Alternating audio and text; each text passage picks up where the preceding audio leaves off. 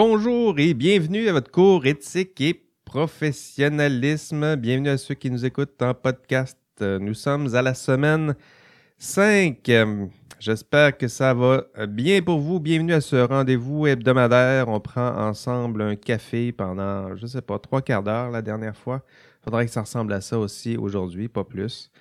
Euh, je suis accompagné aujourd'hui de euh, Valérie euh, Roberge. Bonjour Jean-François, bonjour à tous. Comment ça va, Valérie? Valérie est à deux mètres de distance. Oui. Oui. Et euh, ce sera la dernière fois à deux mètres de distance, puisque.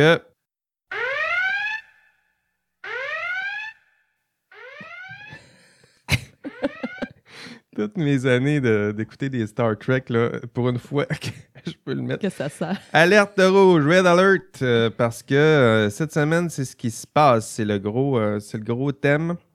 Un lockdown, un confinement là, un plus sévère là, imposé en zone rouge. Et c'est le cas à Québec, c'est le cas à Montréal, c'est le cas l'autre zone, c'est la Nodière. La, Chaudière-Appalaches. puis- Chaudière-Appalaches. Oui. Donc, pour 28 jours imposés, euh, et ça débutera tout ça là, euh, à partir de, du 1er octobre, donc vend- euh, pas vendredi, ce jeudi. Donc, mercredi à minuit, c'est là que ça commence. Puis, c'est là qu'on va faire notre effort aussi. J'ai regardé dans les règlements, dans ce qu'ils disent, mais puis finalement, à la limite, on pourrait faire encore ça à un mètre. mais je trouve que c'est en matière de solidarité envers tous ceux qui peuvent même pas trop voir leur famille, qui sont seuls puis qui vont s'isoler. On va faire évidemment notre, euh, notre effort aussi. Donc, la prochaine fois, Valérie, à distance, euh, on se parlera au téléphone. Le son sera moins charmant, mais ça sera ça euh, quand même. Et vous, où en êtes-vous dans euh, vos études? Je vois, là, je regarde les statistiques du cours. ça a décru un peu, là. Mhm. Euh, le TP1 a été euh, bien livré. On, en parlera un peu, un, peu plus tard. Mais pour vous, ça, diminue un peu. Euh, J'espère que ça se passe quand même bien pour vous. ah, je- J'en profite pour vous, peut-être vous, prendre de vous nouvelles, peut-être plus, plus personnellement. hein. Je vois qu'il y en a plusieurs qui sont qui peuvent être fatigués, irrités par ces contraintes. Il faut penser dans ces cas-là à nos à ceux qui sont peut-être les, euh, les plus fragiles. Euh, lorsque le contexte est, difficile comme ça, statistiquement, il y a toujours euh, une personne ou deux dans un groupe de, de 200 là, qui finissent par avoir beaucoup plus de problèmes que, que les autres. Donc, si vous êtes parmi ces, ces personnes, je vous conseille d'aller consulter le site, euh, c'est le Centre d'aide aux étudiants de l'Université Laval. Je pense que c'est Aide U, Laval, quelque chose. Peut-être que quelqu'un le, mettra dans, le chat. Euh, aide psychologique, conseil, soutien, orientation, euh, difficulté d'apprentissage, pression d'apprentissage, pression de réussite, euh, dépression, urgence, nommez-les. ces personnes-là sont, là pour vous. Donc, allez-y, puis profitez de ces, euh, ces ressources. N'attendez pas que, ça se gâte. On le sait, là. Si c'est difficile pour vous, c'est sûrement difficile pour ceux et celles qui sont les, les plus fragiles. Et, euh, ça inclut aussi les étudiants, évidemment, de, de ce cours. Changement de propos, TP1, c'est fait, c'est déposé, c'est lu, c'est corrigé. Euh, dans vos boîtes de dépôt, j'ai déposé la grille de correction. Votre texte commenté, euh, édité, euh, pour certains, c'était pas grand-chose, mais quand même quelques, quelques suggestions, éditions.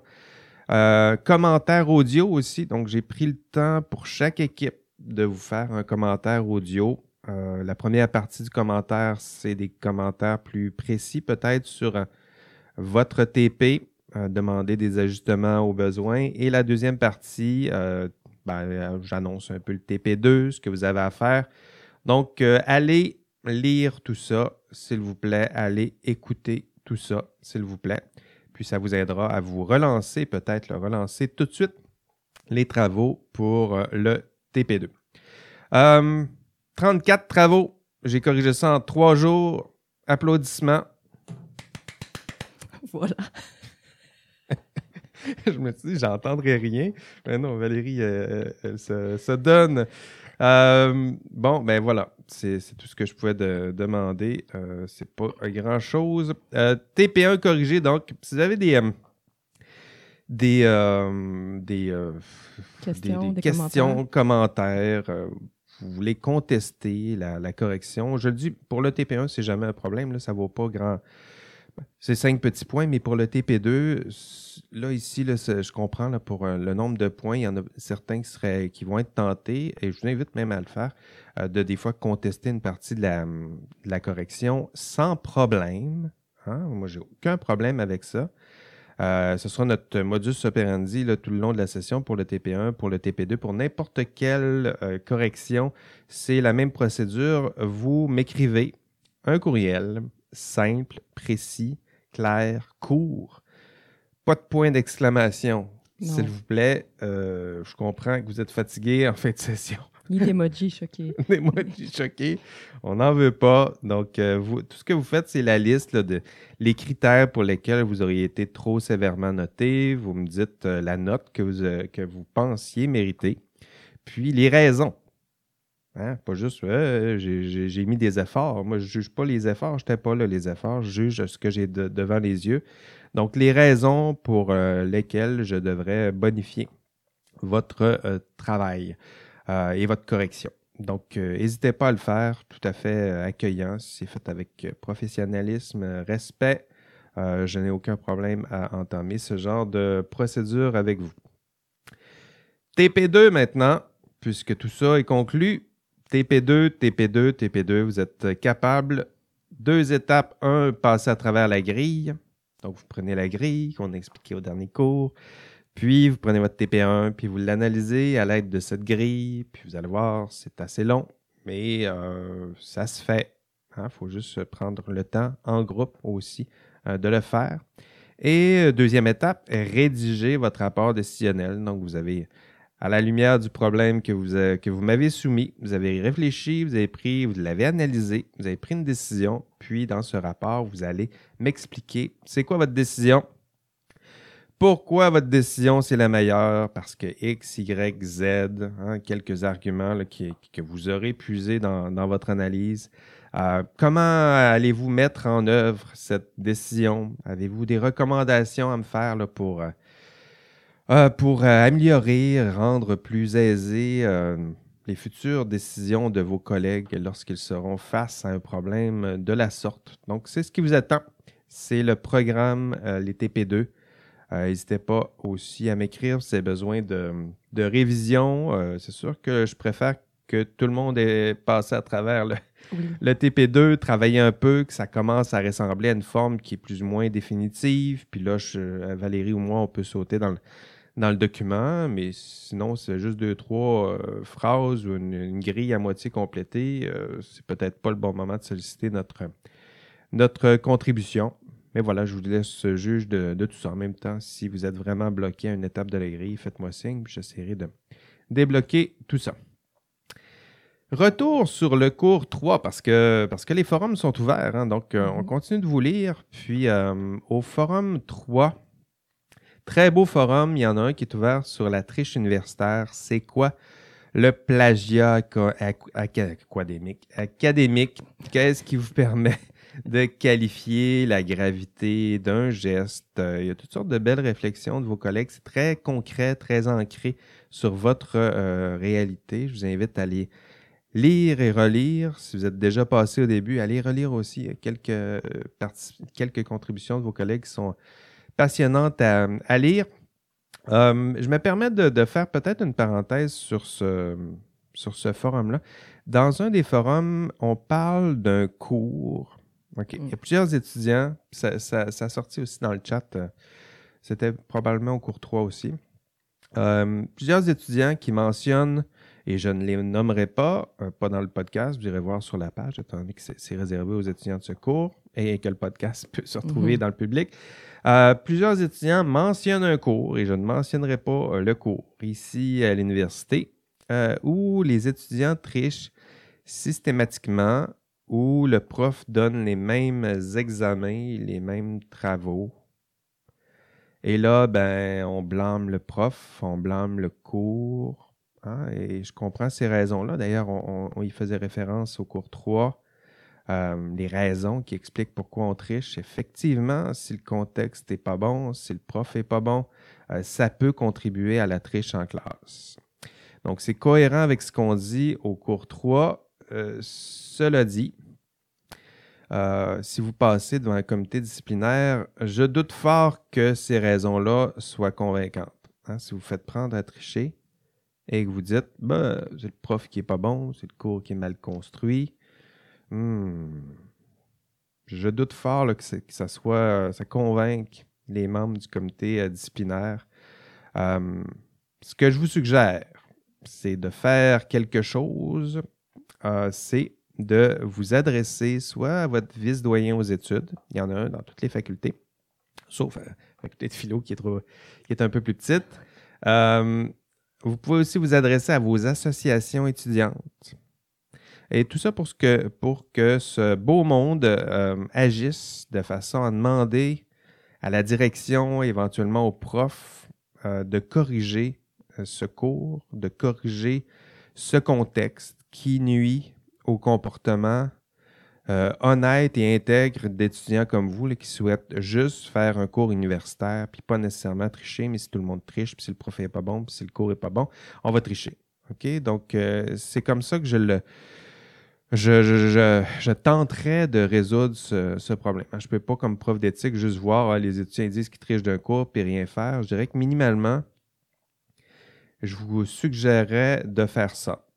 Et est-ce que vous allez le faire maintenant? Euh, ça, c'est une bonne question. Mais ce que je vous dis, c'est que si vous décidez de le faire, euh, je suis prêt à vous accompagner dans ce contexte. Euh, je suis prêt, je prendrai peut-être pas le, leadership dans, dans ce cas-là. un prof qui tout à coup se met à courir un autre après un autre prof, c'est pas, c'est souvent, ce serait mal vu, je dirais. Ce serait même maladroit. Euh, mais si un étudiant ou un groupe d'étudiants, une association étudiante veut faire corriger le tir, ben euh, mettez-moi en CC, puis moi aussi, je ferai le suivi là-dessus pour voir qu'est-ce, qui se passe avec ce, cours, parce que je ne voudrais pas que mes étudiants soient comme ça, plongés dans un contexte où la triche est systématisée. Euh, puis en même temps, ça, vous permettra de voir un peu comment. Il faudra peut-être que ça serve aussi de de gestes annonciateurs. Hein. Qu'est-ce que vous allez faire dans l'exercice de votre profession lorsque vous constatez qu'un contexte, qu'un système en place vous pousse à poser des gestes qui sont en contradiction avec euh, les valeurs de l'entreprise, avec les valeurs de votre ordre professionnel, sinon avec vos propres valeurs?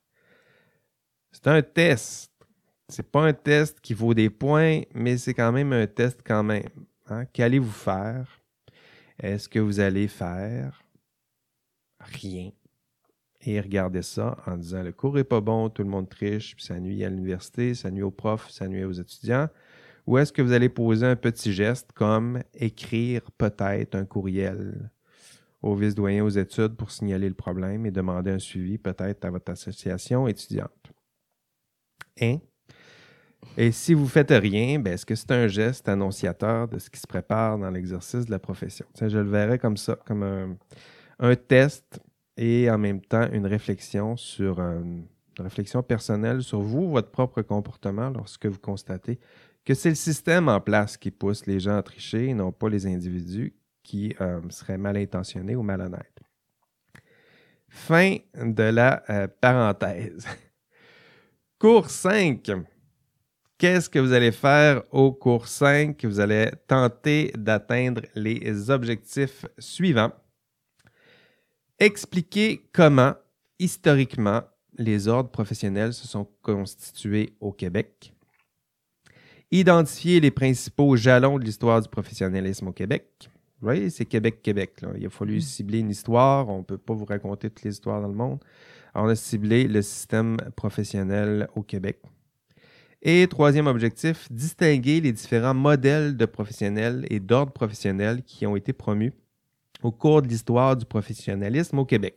Donc, le modèle que vous allez bientôt connaître. C'est un modèle qui est le fruit de toutes sortes de, transformations, mutations d'une histoire. Puis euh, le, modèle, je dirais, de professionnels et d'autres professionnels euh, ben, c'est tranquillement euh, modifié au cours de l'histoire. Puis on verra ensemble les différents modèles qu'on peut peut-être lier à certaines époques. Donc, c'est ce qui vous attend au module 5. Êtes-vous prêts?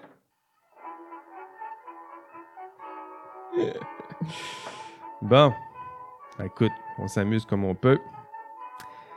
Aujourd'hui, on voit le développement, en fait, dans ce module, le développement du modèle déontologique québécois. Donc, on va passer de 1840 à 1820. Donc, tranquillement, on va voir euh, qu'est-ce euh, Tu as dit 1840 à 1820. Je ah, pense que tu voulais dire. Euh. Non, ce sera, c'est pas, c'est pas un bon dans le temps. C'est jusqu'à ben, jusqu'à aujourd'hui. vous irez voir dans le dans l'enregistrement de cours, on passe à travers toutes sortes de versions de cette histoire. J'invite à vous faire raconter différemment ces histoires, que ce soit l'audio, vidéo, les textes aussi que j'ai donné à lire. Euh, et à force de vous faire raconter la même histoire avec un angle différent, parfois, des fois c'est la période qui est légèrement différente, vous finirez par euh, vous faire vous-même votre propre tête sur l'histoire du, professionnalisme. Dans cet enregistrement audio aujourd'hui, ben, je vous propose de vous faire un, court résumé euh, de l'histoire telle que proposée par Legault, donc l'histoire du professionnalisme. Je me suis donné 10 minutes pour vous, ben, pour vous faire tout ça. Ça sera très succinct, résumé, trop bref euh, pour vous probablement, mais vous irez voir ben, le reste de l'histoire euh, dans l'enregistrement euh, de cours. J'invite aussi à aller lire les chapitres 1 et 2 de l'ouvrage de Legault. C'est là où il résume essentiellement ce qui sera présenté ici ce qu'il présente dans sa vidéo. mais aussi aller voir les enregistrements vidéo où je prends le temps de décortiquer euh, à la lumière des, explications de M. Legault, les différentes étapes du euh, professionnalisme. Pour Legault, Legault euh, divise ça en quatre grandes étapes. Donc, la première étape, c'est au tournant des années 30-50, je dirais.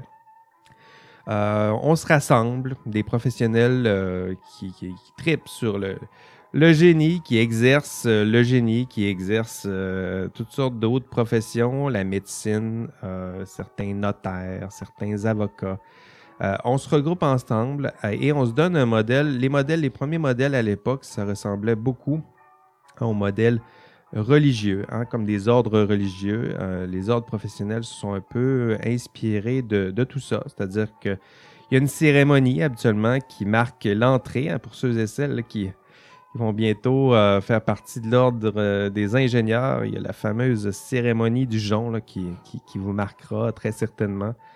Ou l'anneau, l'anneau martelé. Puis euh, ça, sera émotif, tout ça, vous verrez. Mais le but, c'est de ce geste d'un engagement solennel, promesse, une quête avec des, des mots en latin, puis tout ça. On se crée un ordre, euh, on se donne une mission, euh, on se donne. Euh, c'est basé aussi sur l'idée de vocation. Les premiers modèles de professionnels, c'est des gens qui, qui se donnent, qui donnent l'entièreté de leur vie à la médecine, au droit, à l'ingénierie, mais il y a cette forme de, de, don de soi qui était là dès le début. Si je vous raconte cette histoire-là, c'est qu'il y a encore des traces de tout ça dans comment on conçoit une profession, puis euh, comment on perçoit aussi c'est quoi un professionnel lorsqu'on se met à la place du, grand public. Euh, il y en a certains qui s'attendent de vous à ce que vous donniez euh, quasiment l'entièreté de votre, votre propre vie pour ces différentes professions. Donc, étape 1, un modèle calqué sur, ben, sur le sentiment, le modèle religieux, un sentiment d'appartenance va suivre une grande période au tournant des années 50-70. Le goût en parle peut-être un peu moins, euh, mais j'en parle un peu plus dans l'enregistrement de cours. Donc, euh, des années 50 à 70, grande période d'industrialisation. Euh, c'est une période où ben, le, travail physique perd de la valeur. Puis tout à coup, c'est le travail intellectuel qui va prendre de la valeur On a aussi un grand mouvement social pour ceux qui s'intéressent à, la génération des baby boomers. faites le calcul, 50-70, ces baby boomers arrivent à l'âge d'entrer à l'université. Donc ça, ça, va causer une pression importante sur euh, la création des universités au Québec. Imaginez-vous cette gang de baby boomers qui se présente euh, à McGill, puis à l'université euh, Laval, puis il y avait UDM à l'époque. Et ben, on veut tous rentrer là. La pression était très grande. Il y, il y en avait plusieurs qui étaient exclus de tout ça. Donc, plusieurs, un grand mouvement de personnes qui se sentaient exclus des universités. Euh, puis, euh, ben, tranquillement, ce qu'on a vu, c'est la naissance des universités, tout le mouvement des universités du Québec, le UCAC, UCAR, UCAM, nommez-les. Euh, c'est dans ce, courant-là que ça s'est institué. Tout ça pour vous donner accès à, l'université. donc, tranquillement, ce qu'on voit, c'est des savoirs, les savoirs se multiplient. Euh, on voudrait tranquillement créer de nouvelles euh, professions. On parle de, nouvelles professions en sciences sociales, en éducation, en gestion, en administration, en éducation, je l'ai déjà mentionné. Donc, ce qui se passe, c'est qu'il y a ça dans, le mouvement, hein, une grande pression du nombre qui se dirige euh, vers les professions, déjà vers les professions déjà instituées comme agronome, avocats, ingénieurs, chimistes, arpenteurs, géomètres, il y a cette pression-là. On ne peut pas tous les accepter. Puis il y a une autre pression qui se dirige vers les universités où on tente de développer d'autres champs euh, d'exercice euh, de la profession. Euh, donc ça, c'est le deuxième, je dirais, grand mouvement au tournant des années 50-70. Cette pression-là va être transformée, va avoir un impact un impact euh, qui, euh, qui, va transformer euh, le, système professionnel au Québec. il y a tellement de pression, il y a tellement toutes sortes de mouvements qui se targuent de faire partie d'une profession ou de, qui, qui, aimeraient avoir le même statut que les autres professions. qu'on, il y a un peu de désordre dans tout ça, puis c'est pas c'est un jeu de mots un peu, là, mais c'est dans ce cadre-là que vont être institués les ordres professionnels. C'est-à-dire que le législateur, euh, c'est tellement un peu le fouillis dans tout ça euh, qu'il va tenter de, faire un peu d'ordre dans le système et il va créer euh, le Code des professions. C'est au tournant des années 1970, donc 1973. Et c'est à cette époque que la profession va être définie dans un cadre qui est celui d'une loi. Hein. Donc, la loi des ingénieurs, la loi des chimistes, la loi des arpenteurs, géomètres, tout ça, c'est au tournant des années 70 d'une part pour protéger euh, euh, les, professions existantes des pressions externes, et d'autre part pour réguler, classer, ordonner un peu les nouvelles professions qui, se, pointent euh, le nez. Donc, la profession qui se définissait ben, avant par un sentiment d'appartenance, un groupe qui, ça vient de lui-même, ça vient de l'intérieur. C'est un des groupes, des personnes qui se rassemblent avec les mêmes intérêts, les mêmes problèmes, les mêmes expertises, mais tout à coup, ça devient un peu plus euh, un contrôle extérieur. C'est le législateur qui place des lois, des normes pour encadrer tout ça. Hein, si vous voulez faire un parallèle avec le mouvement, il y a un peu ce qui se fait avec la COVID. Il y a un premier mouvement où on s'auto-régule, puis on se dit qu'on est bon, puis on, se dit qu'on est capable de gérer de façon autonome, se donner nos lois, nos structures, tout ça. Puis éventuellement, ça devient le désordre un peu. Euh, c'est compliqué de gérer tout ça. Il y a une grande part d'incertitude, il y a un peu de désordre. Puis le législateur qui embarque en disant ben, on va faire des lois, on va faire des règles. Puis s'il le faut, on va sanctionner. Donc ça, c'est un mouvement qu'on voit euh, dans l'histoire du professionnalisme et qu'on voit dans toutes sortes de pans de notre histoire. Le troisième mouvement, je dirais que c'est un mouvement qui est, propre à, Legault. J'ai lu plusieurs textes à cet égard, puis euh, il est un, des seuls de faire euh, de renvoyer à cette partie de l'histoire. Le mouvement de la qualité totale. Donc ça, c'est au mouvement des années 1980, un Total Quality Management. Donc c'est ça à quoi renvoie euh, Legault. C'est un concept, essentiellement, c'est le concept de satisfaction euh, du client qui, a pris de l'ampleur au tournant des années 1970. Euh, c'est surtout autour du, marketing, mais ça a trouvé son chemin jusque dans certaines normes, les normes euh, ISO, toutes les normes ISO 9000, machin. on parle de satisfaction du client et pour, pour le Go, c'est un, passage important où le professionnel, hein, ce que le Go dit, c'est avant. Le professionnel, ce qui est important, c'était la qualité de la personne, c'était la qualité de l'acte. Alors que là, tout à coup, ce qui devient important, c'est la satisfaction du client. Et pour vous, il faut bien comprendre que le client, dans votre ordre professionnel, pour votre ordre professionnel, votre premier client, c'est votre employeur. Donc, il faut voir ce courant-là comme quelque chose qui, c'est vrai, me semble-t-il, a marqué l'histoire du professionnalisme.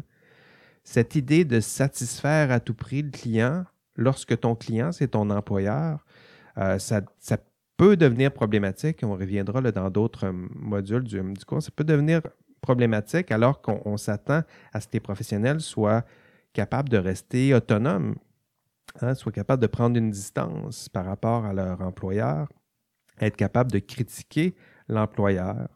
Hein, ce qu'on s'attend, c'est la qualité de l'acte, peut-être qu'on doit s'attendre, mais doit-il satisfaire à ce point-là le client? Euh, me semble-t-il que le a raison de, rappeler ça. Donc ça, ça, se traduira par le problème de le conflit de loyauté qu'on verra un peu plus tard dans, le cours, mais c'est au tournant des années 80 qu'on a ce, mouvement-là et qui est bien expliqué par, euh, par Legault. Quatrième étape, disparition, redéfinition. Legault dit depuis les années 2000, et vous, ben, j'imagine que vous êtes né euh, autour de ces années-là, de 2000, je n'ai pas fait le calcul, mais 2000 peut-être un peu plus maintenant. Donc 2001, 2002, je ne sais plus. Mais je dirais, faites-moi signe peut-être sur le chat si j'étais à côté du. Mais depuis votre époque, en fait, depuis que vous êtes né, on va le postuler comme ça. Ils sont juste avant, c'est ça qui Juste avant, oui. Donc, depuis votre naissance, on pourrait dire que euh, votre profession, elle est en crise. Du moins, c'est ce que le Go dit. On a traversé plusieurs crises. Dans le cours, j'explique euh, la commission c'est sûr que pour vous, vous connaissez mieux la commission Charbonneau. On l'a expliqué un peu plus, euh, un peu plus avant dans le cours. Mais en 1973, il y avait la commission SECO sur le, crime organisé et l'industrie de la construction. Donc, c'est pas récent tout ça, crime organisé, construction. 1974, syndicat, construction, crime organisé. 1980, la commission Malouf, c'est sur les, euh, les Olympiques, les constructions, les dépassements de coûts, le crime organisé. Donc, vous voyez, des, ça revient, c'est cyclique, c'est pas. On ne fait pas du surplace, là, mais ça, avance, puis ça recule, puis ça avance un peu plus loin, mais il y a toujours des, petits pas de recul. Et finalement, 2000, euh, ce que nous dit Legault, euh, Charbonneau, donc c'est plus autour de 2012, Charbonneau. Euh, donc, c'est ce qui se passe là.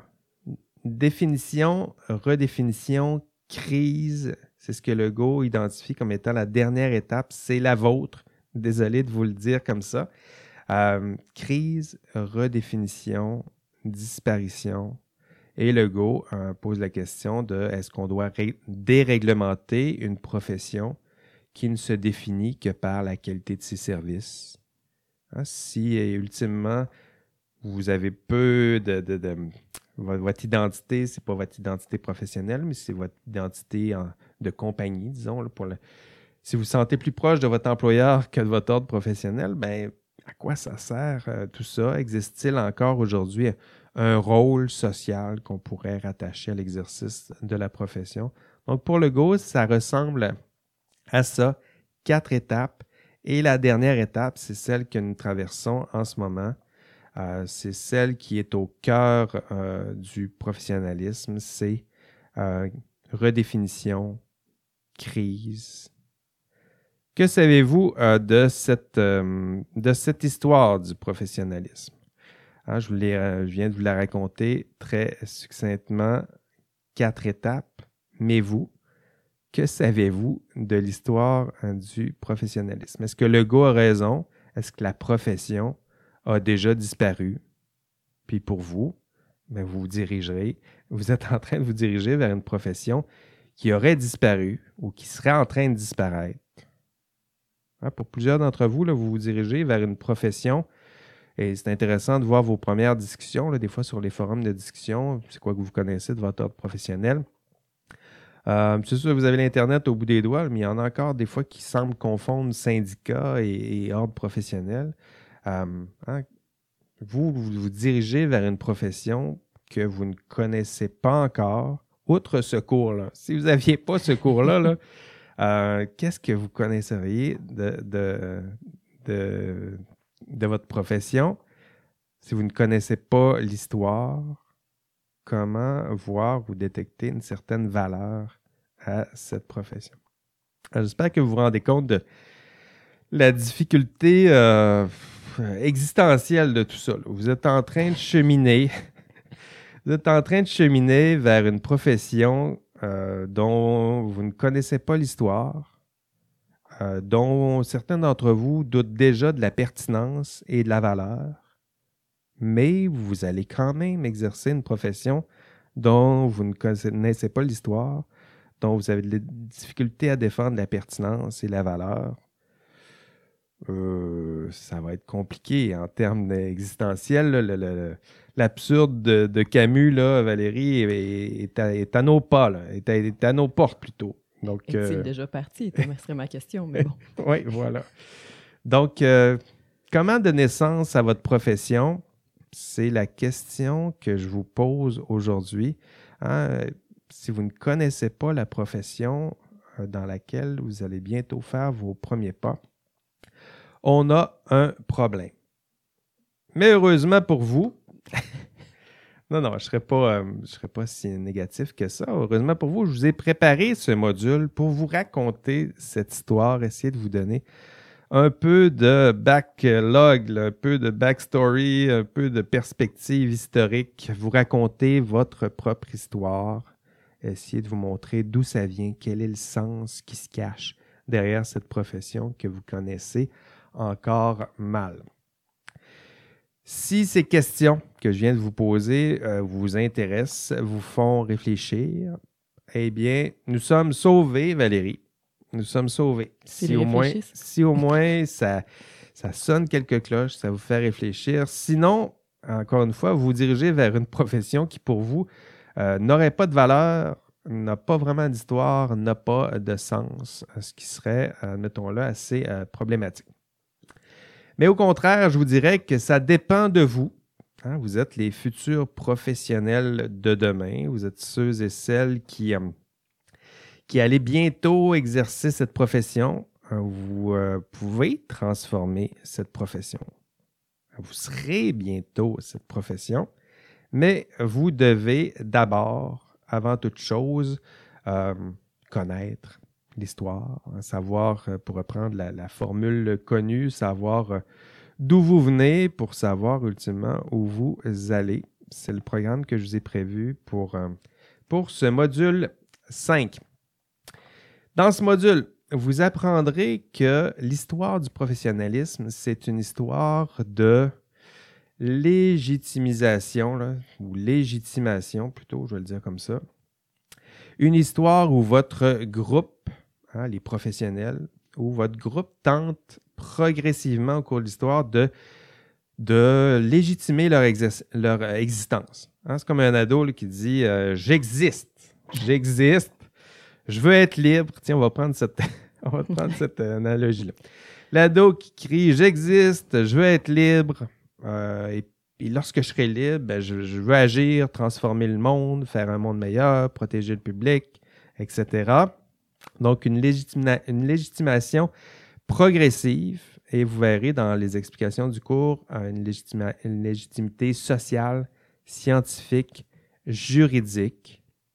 Légitimité sociale, Hein, c'est votre ado qui crie Au nom de la protection du public, laissez-moi, laissez-nous nous regrouper en tant que professionnels et nous serons là pour protéger le public. Laissez-nous. On veut exercer notre profession. Si vous nous laissez exercer notre profession, comme promesse, nous allons protéger le public.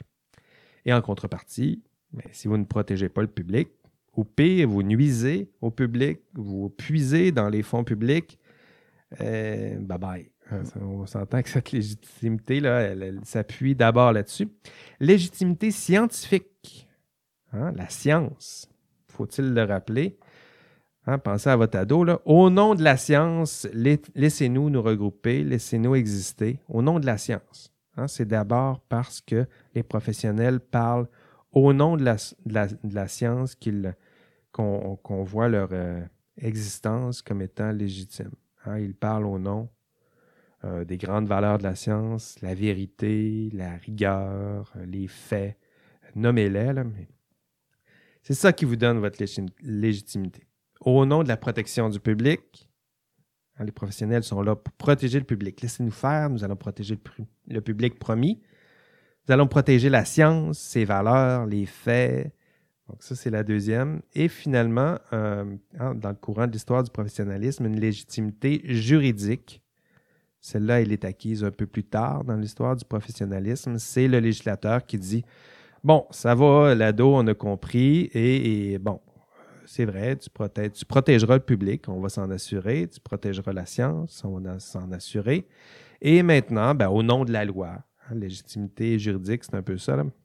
Au nom de la loi, euh, le législateur reconnaît que les euh, professionnels Hein, s'appuient sur la science, sont là pour protéger le public et on va leur donner le droit euh, d'exister, on va leur donner une existence en soi, on va leur donner un titre qui sera protégé et éventuellement on va même protéger des actes qui leur seront réservés pour certaines professions. Donc ça, c'est l'histoire du, professionnalisme euh, que je vous résumerai dans ces 15 euh, petites minutes. Module 5, qu'est-ce que vous avez à faire maintenant? C'était mon, résumé. Maintenant, quoi faire? Ben, première étape, euh, vous êtes là en classe. Euh, bravo. Euh, vous nous avez écouté. Vous nous écoutez en podcast. C'est déjà ça de fait. Vous êtes déjà lancé. Vous êtes déjà dans le bain. Vous êtes prêt à faire quoi? Quoi d'autre? Ben, allez visionner l'enregistrement de cours. les enregistrements de cours des sessions passées à une époque révolue où le professeur est en classe avec plusieurs étudiants. Visionnez les quatre vidéos disponibles où j'analyse tranquillement le, discours de, de Legault. Lisez les chapitres 1 et 2 de l'ouvrage de Legault. Deux beaux chapitres, c'est bien écrit, c'est pas très compliqué, puis ça vous permettra de, bien comprendre l'histoire, je dirais une perspective plus sociologique, je dirais même, euh, de la profession ici au Québec, les différents modèles aussi professionnels dont je vous parlais dans les objectifs. vous les trouverez dans ce module, euh, dans ce chapitre 2 de l'ouvrage de Legault. Pour enrichir votre connaissance de l'histoire du professionnalisme, je vous ai donné le texte de Gilles Dussault à lire. Donc, c'est intéressant aussi de, de, sortir un peu du cadre qui était prévu dans ce cours avec des textes académiques où on voit euh, ben, les redites. Hein. Donc, euh, Legault vous raconte l'histoire, moi je vous raconte l'histoire, Gilles Dussault vous raconte l'histoire, puis à la fin, ben, tranquillement, progressivement, vous vous faites une tête à, ce sujet. Visionnez la présentation PowerPoint si vous avez besoin de vous prendre quelques notes supplémentaires. Donc, qu'est-ce qui ressort dans ce PowerPoint? Toujours intéressant à PowerPoint, ne serait-ce que pour voir euh, l'architecture euh, du cours. Évidemment, lorsque c'est mentionné sur un PowerPoint, ça vous donne un peu euh, les thèmes que j'ai ciblés comme étant les plus importants et qui pourraient se retrouver dans, qui vous aideront à atteindre les objectifs de chacun des modules. Effectuez enfin le questionnaire d'auto-évaluation sur l'histoire du professionnalisme. Vous pensez que vous êtes bon? Ben, on verra. Allez tester avec le questionnaire, vous avez toujours deux tentatives pour euh, compléter ce, questionnaire. Donc voilà, c'est ce qui vous attend.